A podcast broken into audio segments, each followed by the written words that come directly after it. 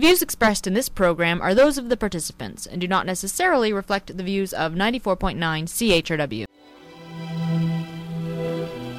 The island of Cyprus, madame, world famous for beauty and long tragic history, being conquered many times, conquered by Phoenicians, Assyrians, Persians, Macedonians, also conquered by Greeks, Romans, Byzantines, Turks, purchased from Turkey by your esteemed self, the British Empire.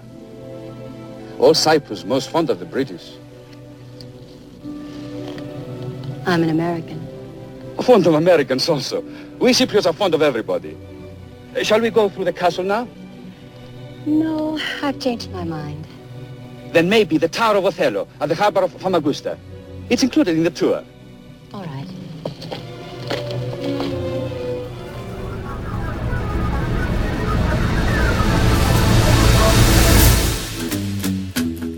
Good morning, London. It's Thursday, September 25th, 2014. I'm Bob Metz, And I'm Robert Vaughn, and this is Just Right on CHRW 94.9 FM. where we will be with you from now until noon. It's not right wing, it's just right. fade into color and color into black and white. Under the bedclothes, everything will be alright. And welcome to our show today, where our topic of the hour will be the ISIS crisis that we've been hearing about so much. Today, we will attempt to do our best to connect the dots between history and the current events as they're unfolding along the Fertile Crescent. And we have uh, indeed a very valued guest joining us today, Salim Mansur, who last joined us in studio only a few months ago in May with regard to the local screening of the Honor Diaries along with Raheel Raza. Welcome to the station again, Salim. Thank you so much. And, uh, you know, um, several weeks ago, you wrote to me to point out that a lot has been happening in the world since we last got together and suggested that we should get together to have a discussion to put some historic perspective on the events that have unfolded there. And uh, even though we scheduled this meeting several weeks ago, our timing seems not to have possibly been better given the, the, the front page headlines news these days. I mean, that's ISIS is right there with a with a CR in front of it, crisis. And uh, you suggested in your correspondence that Syria and Iraq may be actually remapped in the near future. So I guess the first question I find myself a bit compelled to ask is Do you consider ISIS, the so called Islamic State of Iraq and Syria, in any sense to be a legitimate political force, if not authority, in those two countries as we know them today? Uh, Well, that's a very um, broad question, political legitimacy. No, it is not political legitimate, but who grants the legitimacy to anything? In, in some sense, uh, legitimacy is granted by I say history does. by history and by power and by establishing de facto reality on the ground.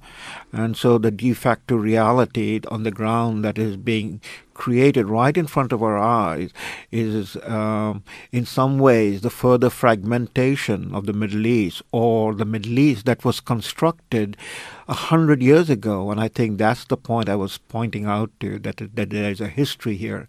The irony cannot is inescapable. This summer was the hundredth anniversary of the Great War. We don't call it the Great War anymore. We call it World War One. The Great War began in the summer of 1914, and uh, what is being played out right now in the Middle East, that is in the Fertile Crescent in Syria and Iraq and Lebanon and the Levant, that, that is the area between Eastern Mediterranean and the Persian Gulf, was the scene of war a hundred years ago. And unless we understand that, and unless we understand, you know, the issues that were involved then and how it is being played out now, I think the dots cannot be connected. You know, the, the history of the Fertile Crescent, as you call it, dates back many thousands of years, and it is the cradle. It is the birthplace of uh, the entire civilization of the world, dating back to the, the city of Ur, which is now underwater. That's how old the history of this particular place goes. Does one have to understand the history all the way back to that time to be able to form a cogent opinion about what is happening today with ISIS? Do you have to be a historian or do you have to be a philosopher?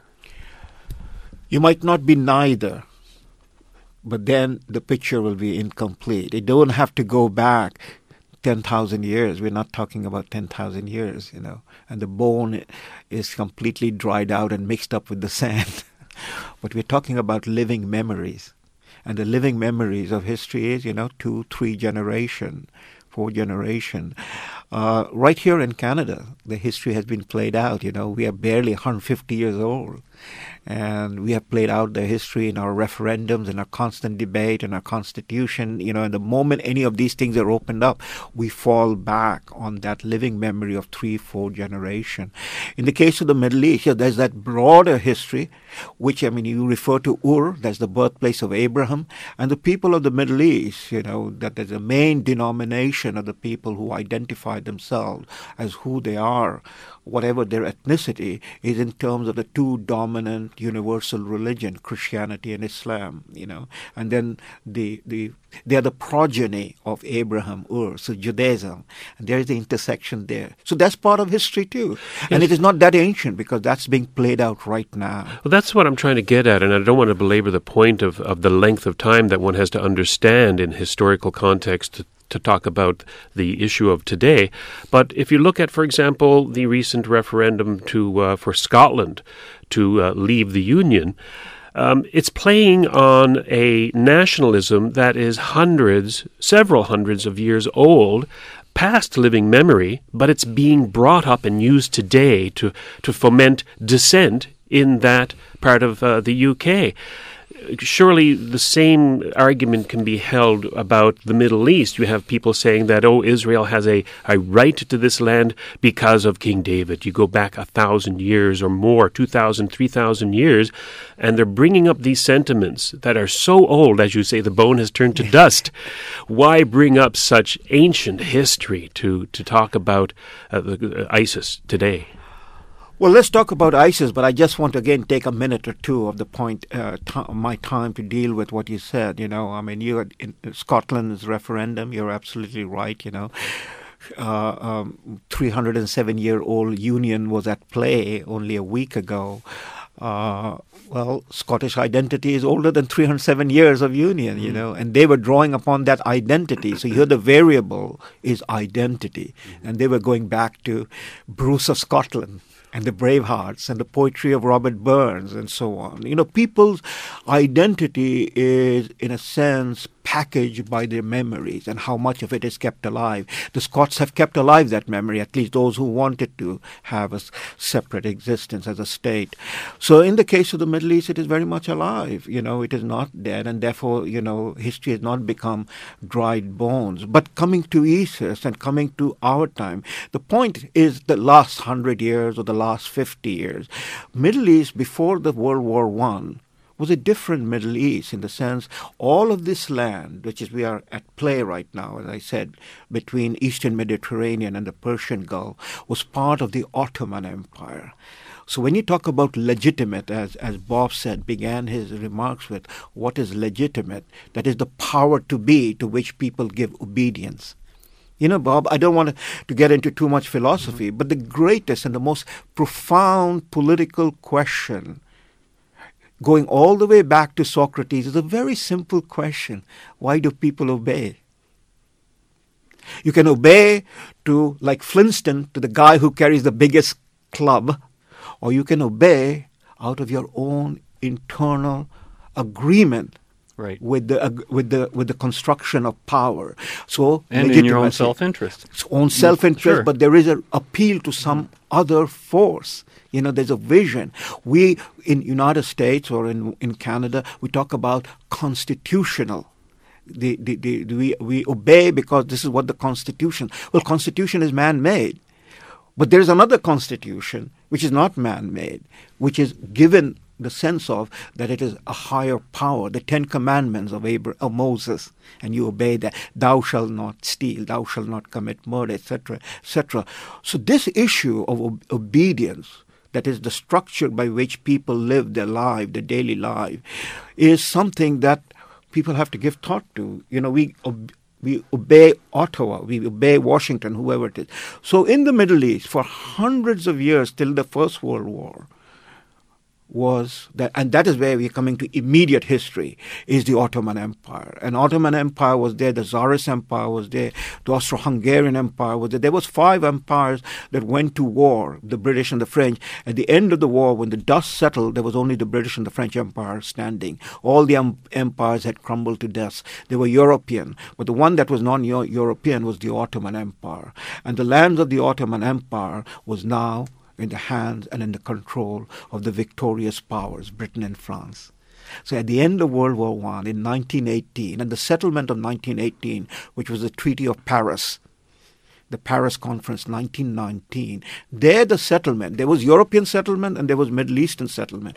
There the settlement was the carving of the map. So the maps that you see, which by which we have for the last 10 decades been familiar with the Middle East. We're not talking 10,000 years history, we're talking about 10 decades of history, is the maps that were drawn in Paris, Syria, Lebanon, Iraq, you know, the Gulf states, uh, and so on. That is now under collapse. That's what I meant. Why is under collapse? Because all of these states could not establish the legitimacy. That's what I was just about to ask you is why should an Arab, for an example, or a Jordanian or a Syrian or an Iraqi obey the structure that has been imposed on, upon them by uh, Europeans in Paris?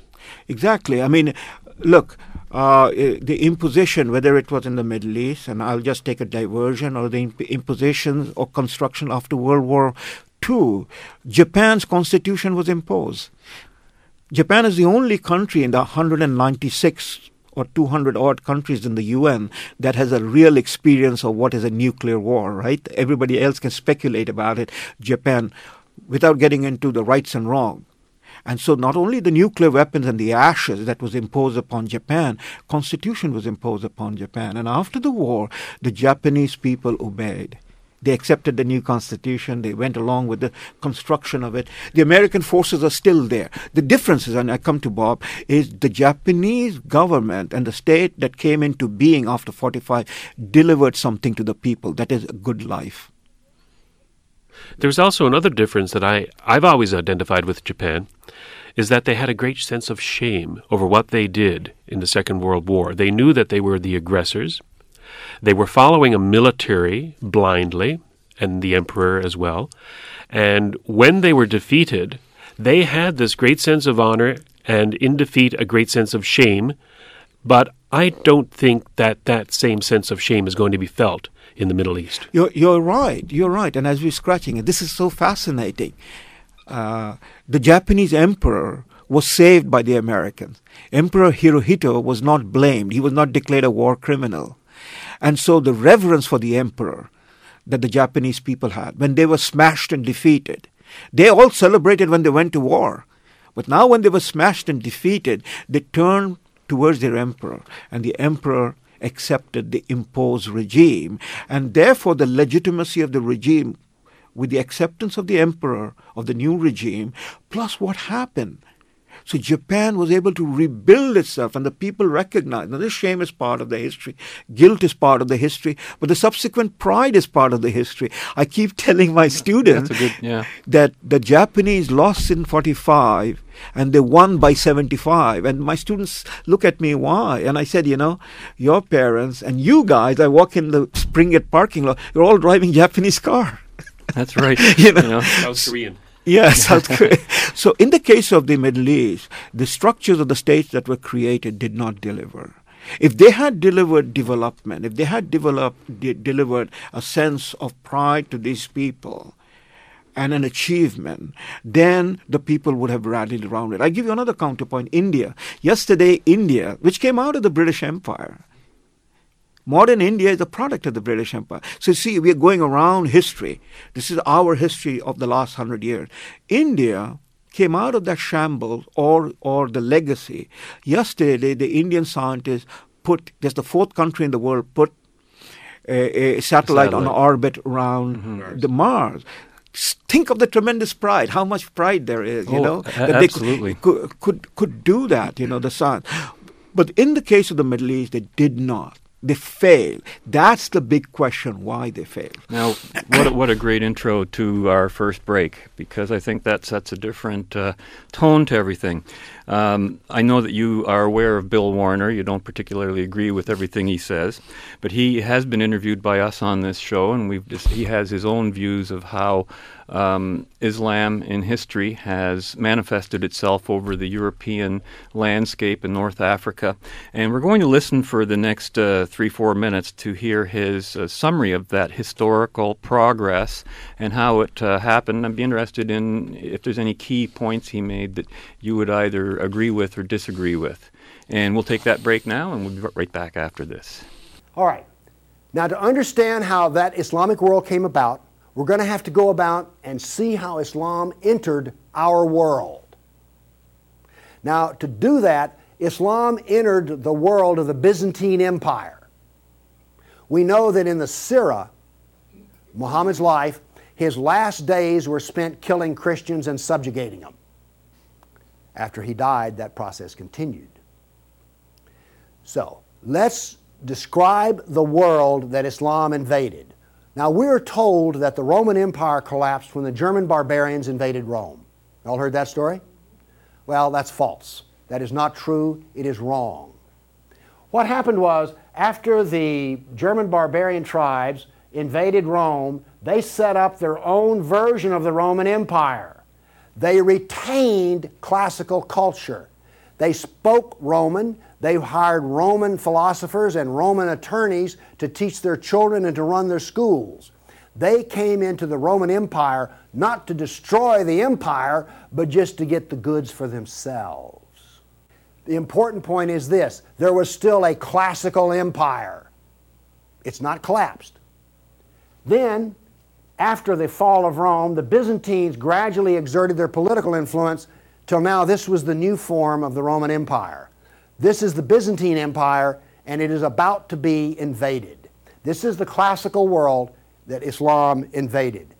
Notice that the classical world is still up and running. Here we see in 25 years, three stages of development of the spread of Islam. This is 25 years' work. How is it that the Arabs were able to do to the Byzantine Empire what the Persians could not do in Iran?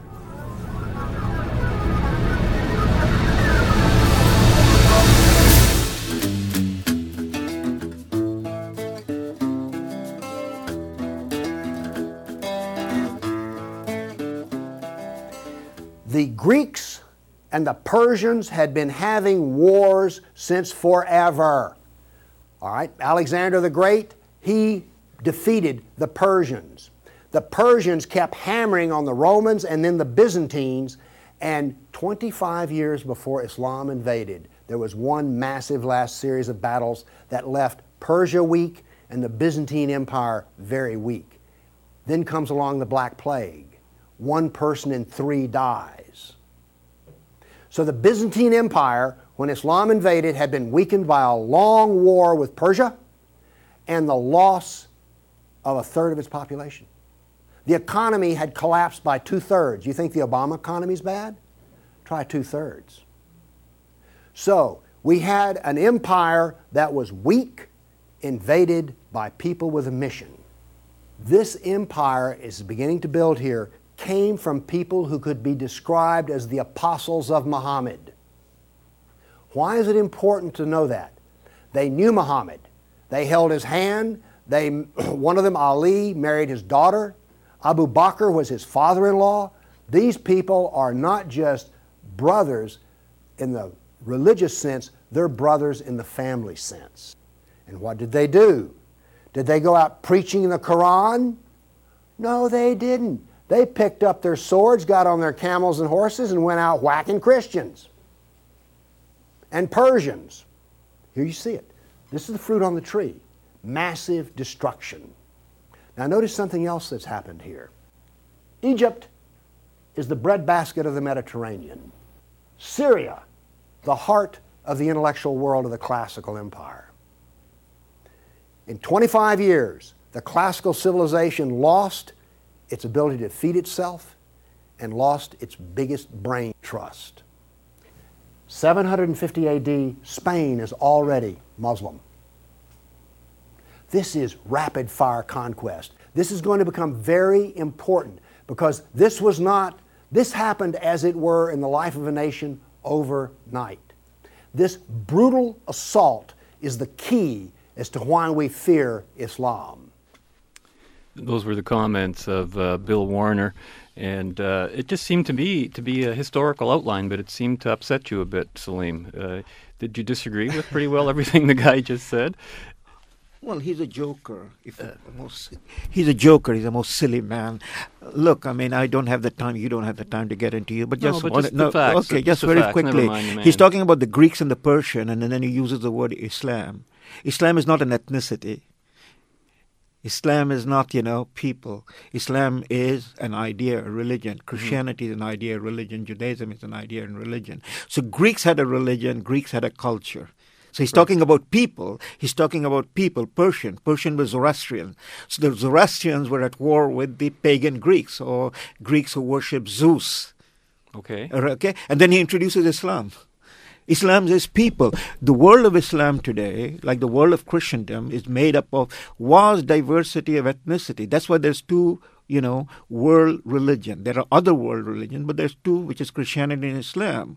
What has a person from Kalahari Desert who is a Christian got to do with Jesus, or somebody from Philippines, or somebody of your background to do with Jesus, who was a Palestinian, a Jewish rabbi. So what does an Indonesian or a people on, from the island of Sumatra got to do with Muhammad or Islam? They're a complete different ethnicity. So he's What- mixing identities. He's not he? only mixing, he has mixing history. He has no sense of history. This guy has complete buffoon.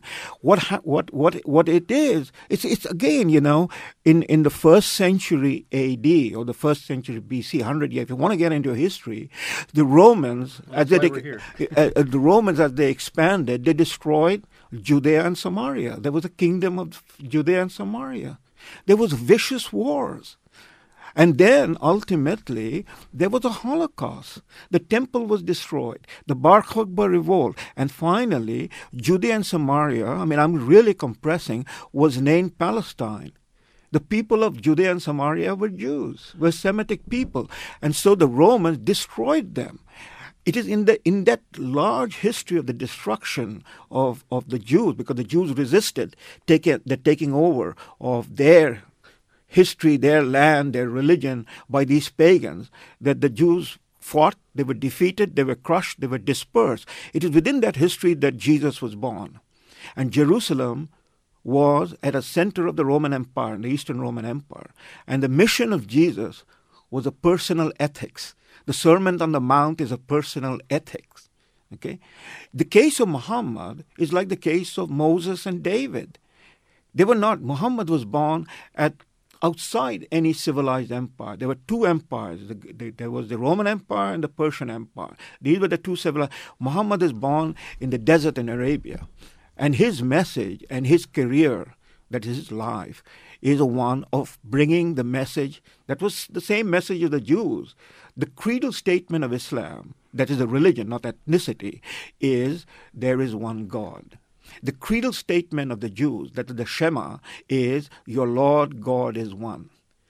The story of Paul is that he, the Jew, who takes the message of Jesus to the Gentiles. Remember that? And he does away with the Jewish law, circumcision, halakha, to convert the pagans. In the case of Muhammad, he takes the same message, that is the Jewish message. The Quran is a Jewish book. It's the story of the Jews. He takes that message to the pagan Arabs and he converts them to the worship of one God. What happens is something similar to what's happening. I've written a book about this multiculturalism. Who is blowing up the Americans and the British and the Canadians? Did the immigrants come and impose a multiculturalism law? But in 40 It's years, the, yeah, in, in, in, in 40 years, the sinews of a liberal democracy is now corrupt. All right? So the sinews of Greek and Persian empires in their wars were completely destroyed. And so these desert Arabs who emerged from there, they prevail. As you know, in politics as well as in physics, no vacuum remains unfilled. Yes. So the Roman Empire fell. It was not that the Arabs could have defeated them if the Roman Empire had been strong. But there can be no greater incentive to die or to kill than your religion. Precisely. You guys have understood one thing, at least I hope you did in our conversation, that, there was a world of theocrats, and theocrats ran the world. Politics was theocracy. Christianity was a theocracy. The Jewish power, Judah and Israel, when before the Romans destroyed it, was theocracy. Because politics was sacred. The vision I talked about, constitutional order, it came from the holy books. All right? It takes a great historical struggle with the coming of the new sciences. Galileo, Newton, Copernicus, Kepler, and all of that, and the great exploration that basically challenges the understanding of the theocrats. Who rule, rule Europe? The theocrats, the Vatican.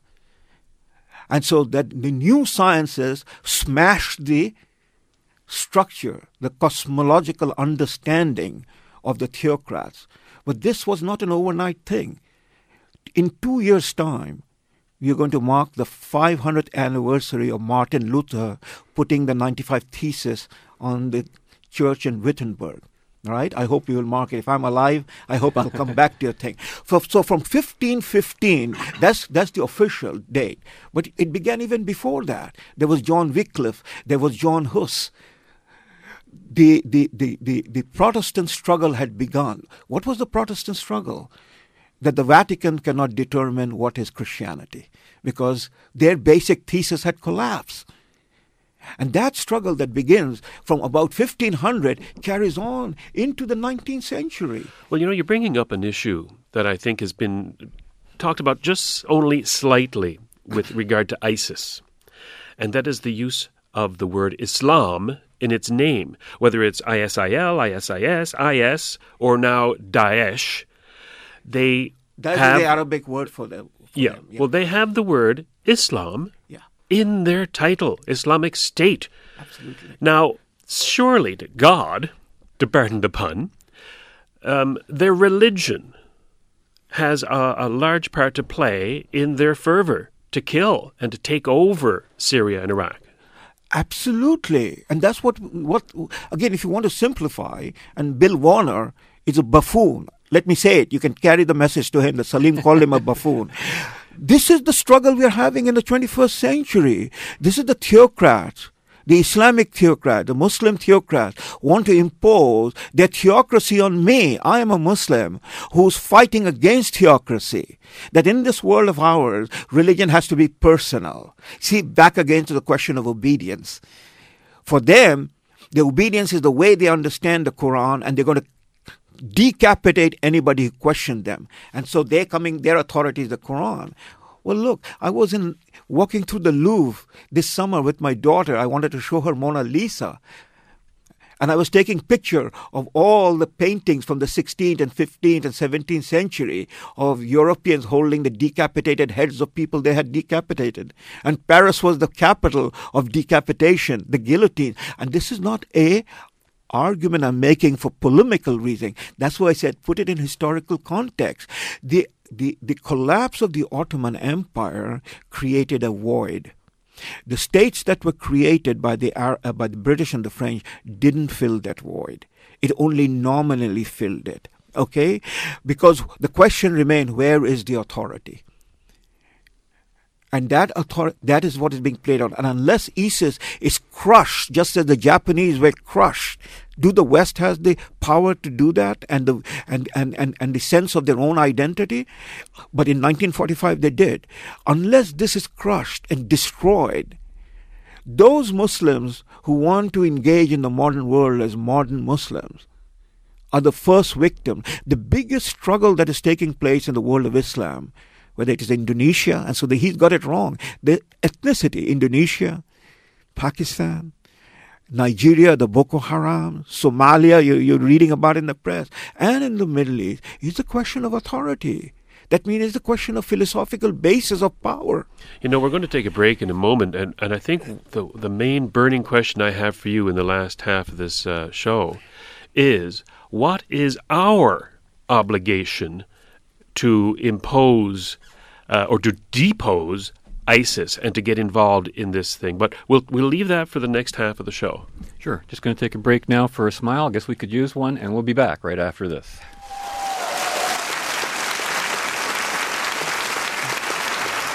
The terrorism's bad. And I know a lot of these guys are are evil, angry, desperate, you know, whack jobs. Many of them are, are in in in, uh, in sex, religious sex. Some of them are denied women their entire life. The ones that allow women, those women are, are abused, forced to cover themselves. The women aren't allowed to talk. And I really think uh, that's what's at the core of the terrorists' ability to do evil. Just from personal experience. if you don't have a woman in your life keeping you down somehow, you have no perspective. I, I mean, p- picture the conversation. We are going to go and take over the world. You're not going anywhere.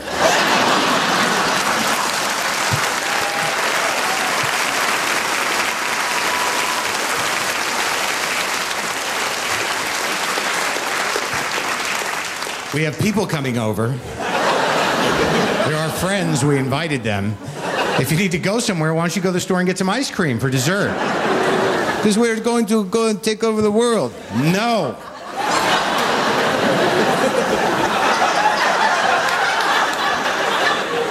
Okay.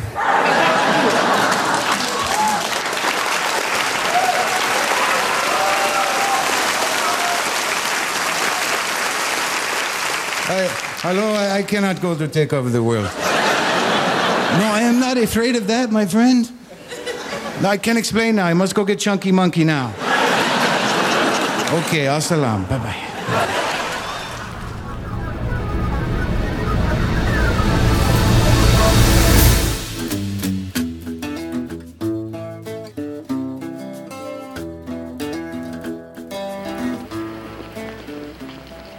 Hmm. So you'll hold down the Turkish Desert Army Yes. With a thousand Arabs. A thousand Arabs means a thousand knives. Delivered anywhere, day or night. It means a thousand camels. That means a thousand packs of high explosive and a thousand crack rifles. We can cross Arabia while Johnny Turk is still turning round. I'll smash his railways. And while he's mending them, I'll smash them somewhere else. In 13 weeks, I can have Arabia in chaos. You are going back then. Yes. Of course, I'm going back. Hmm. Well, if we can see it, so can the Turk. If he finds he's using four divisions to fend off a handful of bandits, he'll withdraw. He daren't withdraw. Arabia's part of his empire. If he gets out now, he knows he'll never get back again. I wonder who will. No one will. Arabia's for the Arabs now. That's what I've told them anyway. That's what they think. That's why they're fighting. Oh, surely. They've only one suspicion. We'll let them drive the Turks out and then move in ourselves. I've told them that that's false, that we've no ambitions in Arabia. Have we? I'm not a politician, thank God. Have we any ambition in Arabia, Dryden? Difficult question, sir. I want to know, sir, if I can tell them in your name that we've no ambitions in Arabia. Certainly. Now, of course, that was from the great movie Lawrence of Arabia. And it's really um, apropos that here they are asking the question, the British uh, reassuring the Arabs that they have no ambitions in Arabia, and of course, they're lying through their teeth. Um, begs the question what is our ambition in the Middle East today? Do we have an obligation to come in and intervene in ISIS? Do we have an obligation to, uh, because we set up, that is, we being the West, set up these artificial borders to what were essentially nomadic tribes? Do we have an obligation to go in there and make this right? Well, it begs the further question what do we, that is the West, I assume you, Yes. you're talking about, what, what do the West today stand for? Is it simply utilitarian calculation, you know, of buying and selling and commerce and trade? If that's what it is, you know, then it goes back to the question of creating a situation where trade and commerce can flow without, uh, you know, obstruction, uh, and and leave everything else to whoever the people are to find out how they want to make their own life, or is it that the West represents in that deeper philosophical sense, uh, historical sense, uh, the modern world, the modernity that we talk about, that is liberal democracy, human rights, you know, and everything else, modern science, you know, uh, rule of law, and so on and so forth. And if that's what the West represents, then, then there's further question: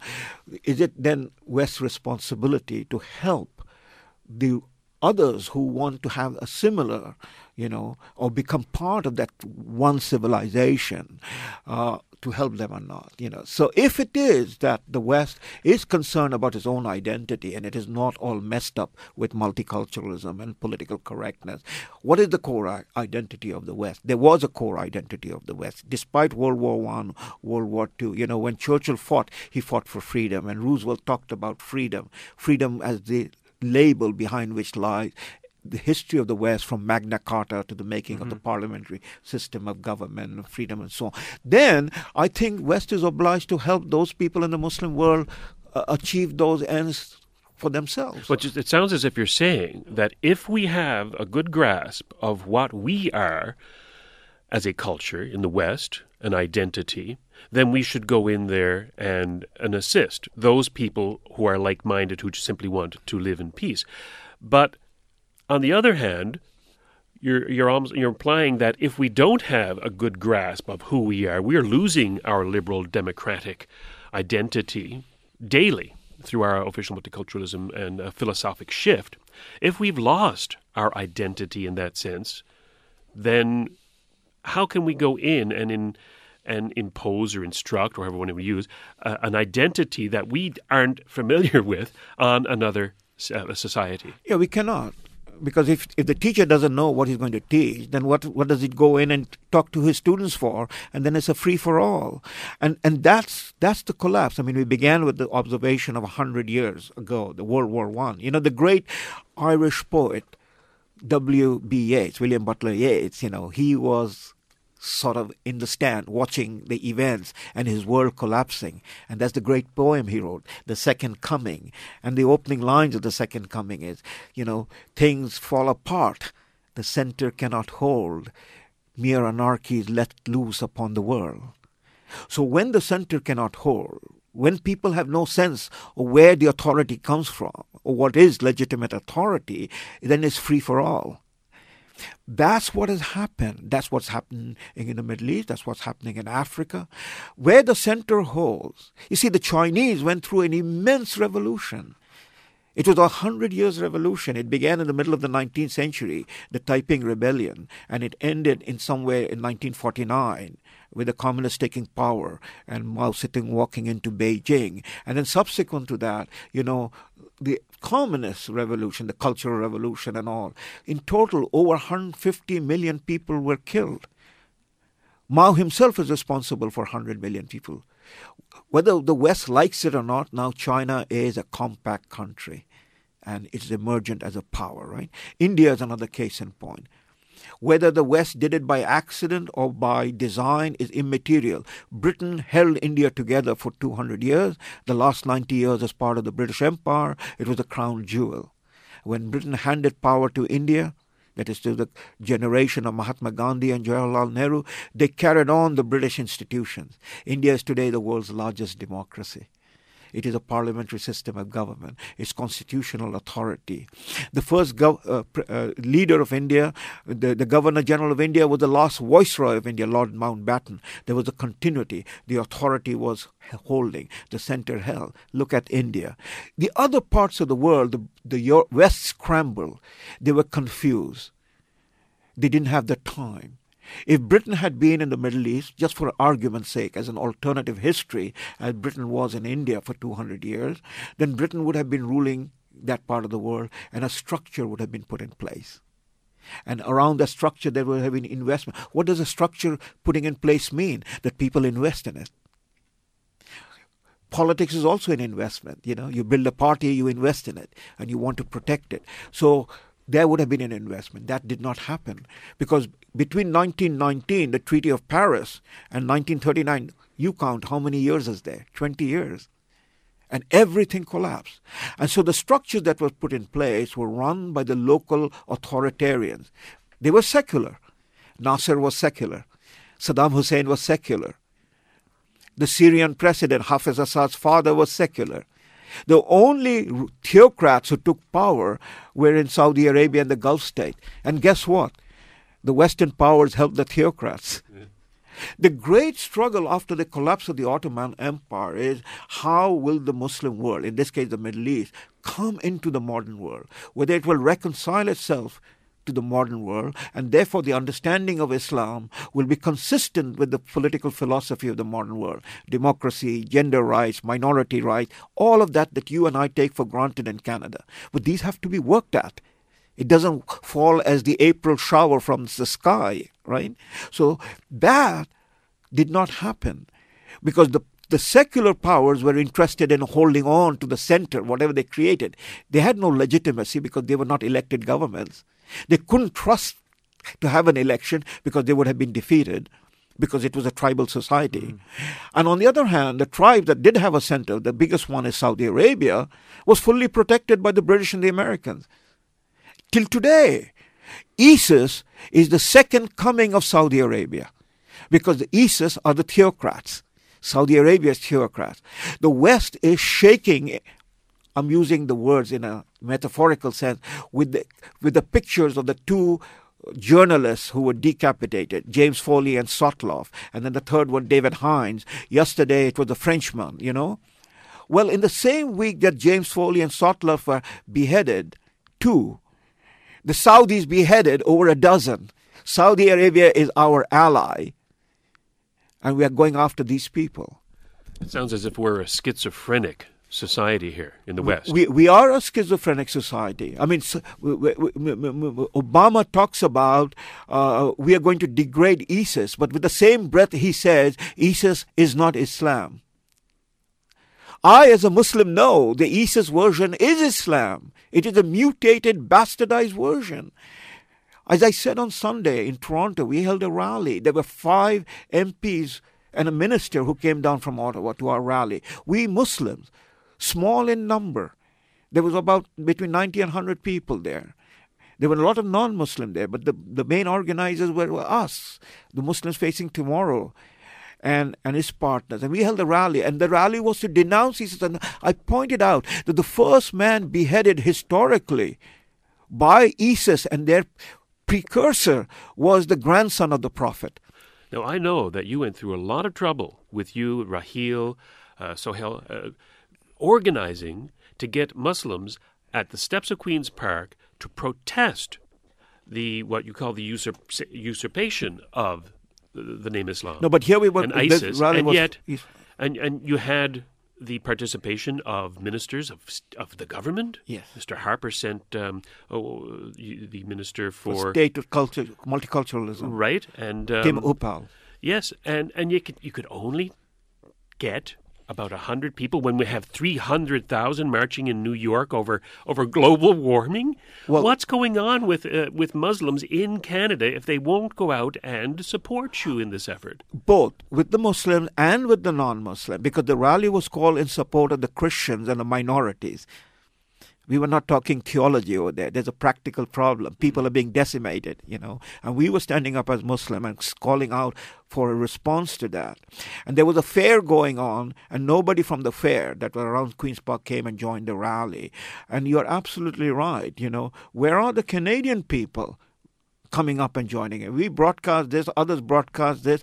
But about the Muslim, no apologetic. They should have been out there. This is a free country. But in a free country, there is fear because, the, because our politicians are going to the mosque.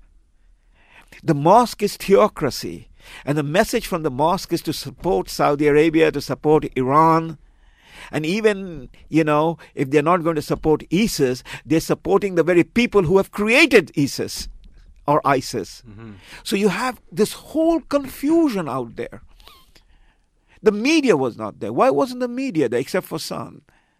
Because we're not story, we're not numbers.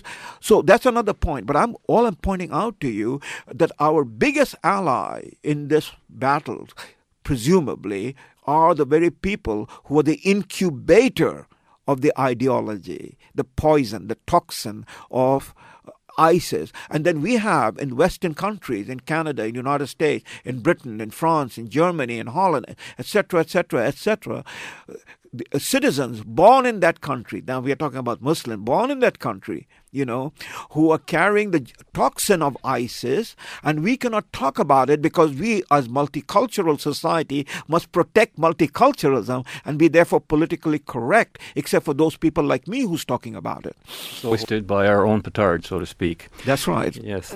well, you know, uh, going to our final break before we wrap up the show, in some ways, the discussion of Islam and the terrorist threat really hasn't changed since 9 11. Our following audio excerpt has been taken from a discussion aired only weeks after 9 11, so very important to keep in mind this is in 2001, on Bill Maher's um, Politically Incorrect. And appearing with him as guests were four young, bright American Muslim students who were all engaged essentially in a debate that doesn't seem to have moved even one step forward in the intervening years. A lot of what they talk about is what we've just been talking about. So, where do we go from here? What should the West do? We'll hear what Salim Mansur has to say on these questions when we return. Okay, you're saying this is just rhetoric, but uh, Osama bin Laden, in his uh, speech the other day, that we all saw said, I swear to God that America will not live in peace before all the army of infidels depart the land of Muhammad. Again, I think this comes from a certain frustration because it sounds years, like religion is a little bit a part of this. But he's trying it to is, make it, it is, that way. It He is, has passion for blood. He has a passion for killing as far as people. And I don't know why we're quoting either, him. by the way. You wouldn't go as far as millions? I don't millions? think I would go as far as millions I of read people today there support- is ju- there's a million kids in school in Pakistan in these Because they're schools called forced to be there. They don't want to Yeah, be there. I- I don't- They're taking I don't them as know. where- I orphanages. don't, again, they wouldn't again, be again, Ukrainian Bill. I unless thi- again, Bill. I think the main thing is to understand where does Osama bin Laden's frustration comes from, and it comes from a certain frustration that for years. Muslims, Arabs have been trying to get the United States, United States policymakers to examine their own policy. Remember, the United States left Right. Afghanistan in '89 and said, "You know what? Thanks. You know, we used you to help fight the Russians. We've won. '89. See you later." What about where was the United States policymakers? Talk about. Let's talk about. Where uh, are talk, your talk, talk about oppression towards- policymakers? Okay, but Bill. Well, Bill, okay, think of it like- where- where- It's always us. You, you, you remind me of the victim mentality Bill, that Bill, was so prevalent. This is, I, I work opposite at a Bill, public though. affairs council. I have a master's degree in international relations from Harvard, okay? I know how to do this stuff. Let's have, Zahir knows how to do stuff. They know how to do this stuff. Let's, you know, what we're trying to do right now is move in and get our voices heard. Our voices have not been heard so far in terms of our government policy. We have things to say and they're unpopular. They're unpopular And we need the support of America to take these messages back to our home countries. If, as an Arab American, I want to go back to my country and say, honestly, listen, democracy is a better way. I need to have the credibility of knowing that my country is going to go attack them after I say that. Right. Hey, Bill, you said that we were cowards. You got hammered for saying we were cowards because we just launched missiles and sit back. A real person, real men and women would go into these countries, embrace them, and give them education and prosperity because there's too much ignorance there, and that's And the it's- only way it's to not- eradicate it's not our obligation. And by the way, you No, have- it is our obligation. If no, we're I upholding. Woodrow Wilson's 14, we've if we're upholding. Woodrow Wilson's 14 points, you- it you is guys- our obligation to defend very democracy. little perspective on what it means to be the superpower. During the course of history, lots of nations have been the superpower. But I'll give you one ever been a example. When. Rome was the superpower, there was Wait no terrorism in Rome because if somebody acted up, they killed them all and sold America- salt into the ground. Bill, wait a. We are amazingly tolerant as a We, superpower. America is involved. Yes. Wait a minute.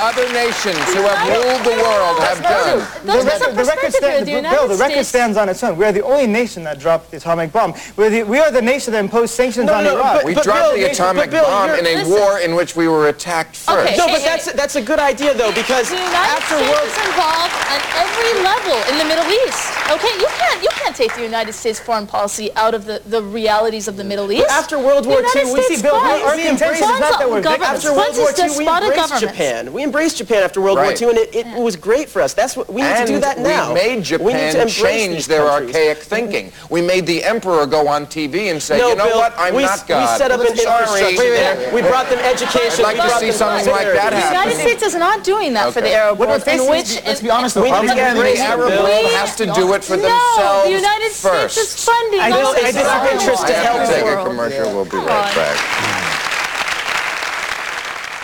Interesting because part of that discussion was what we were talking about in the first quarter.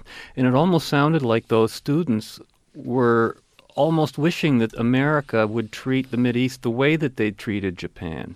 Almost, why don't they come over if they're going to fight there and fight a war? Why not impose a set of, of, of principles upon which good governance should be, um, you know, followed? Is that even plausible? That kind of an approach, the same, with, you know, as as they did with Japan. Um, I suppose it's not plausible in, in the time that we are living in. I mean, it's very interesting. I mean, put the dates here. Mhm. December 7, 1941, and Roosevelt the next day says this is a day of infamy. And, and, and, and, and, and the war is declared. And within four years, that war is brought to an end, and Japan is transformed. Tw- Two, 2001, September 2001, and look at the response to that. I mean, Pearl Harbor was not the heartland of America that was bombed. New York was the heartland of America that was bombed. And we have been, you know, w- sort of griping about it, you know, trying to wonder what we should do. And what it is, in this 60 years, America and Canada and the West has become transformed by its own volition. Back to Bill Warner, he's talking about Roman. It was not the not not not the German Huns that did it to them. Mm-hmm. Well, Rome was transformed. Look at it between Augustus Caesar and Julius Caesar, and by the time you come to Nero and Caligula, if you if this guy was a serious guy who would read Edward Gibbon, Rome was a battered country. It has lost its vitality. Its sinews were dead. They were crazy emperors. So look at it between Roosevelt and Truman and Eisenhower, the president. What is America today? Obama. Look at you know with in, in, in, the case of Britain. Look at it you know from Churchill to David Cameron. Look at it in, in Canada, from Mackenzie King and Louis Saint Laurent to a possibility of Justin Trudeau as, as a future prime minister. We have degraded ourselves. So when you mm-hmm. ask me the question, is it plausible? I don't know. I don't think so. The world has changed. The world has changed in, in many ways into a different dimension. That is the Western world. Yes. It has lost its identity. And how it's going to reform itself, I have no clue. One, I have argued the case that multiculturalism has to be revoked, revealed, you know, Yes. thrown into the dish can. And we have to re-educate ourselves that we are a liberal democracy and what that means. So uh, before we go over to Syria and Iraq and Iran and Saudi Arabia and tell them how they should live in peace, we should get our own house in order, is what you're saying. Well, you know, in, in life, it is so not so neatly packaged that you know you can do this and then you do that. Both things are happening simultaneously, so we have to do both things simultaneously. We have to get get ourselves serious about who we are. We have to deal with that because that threat cannot remain contained there. When when Europe was going through Reformation and Counter-Reformation over three centuries, there were other civilizations, but Europe was not infecting them.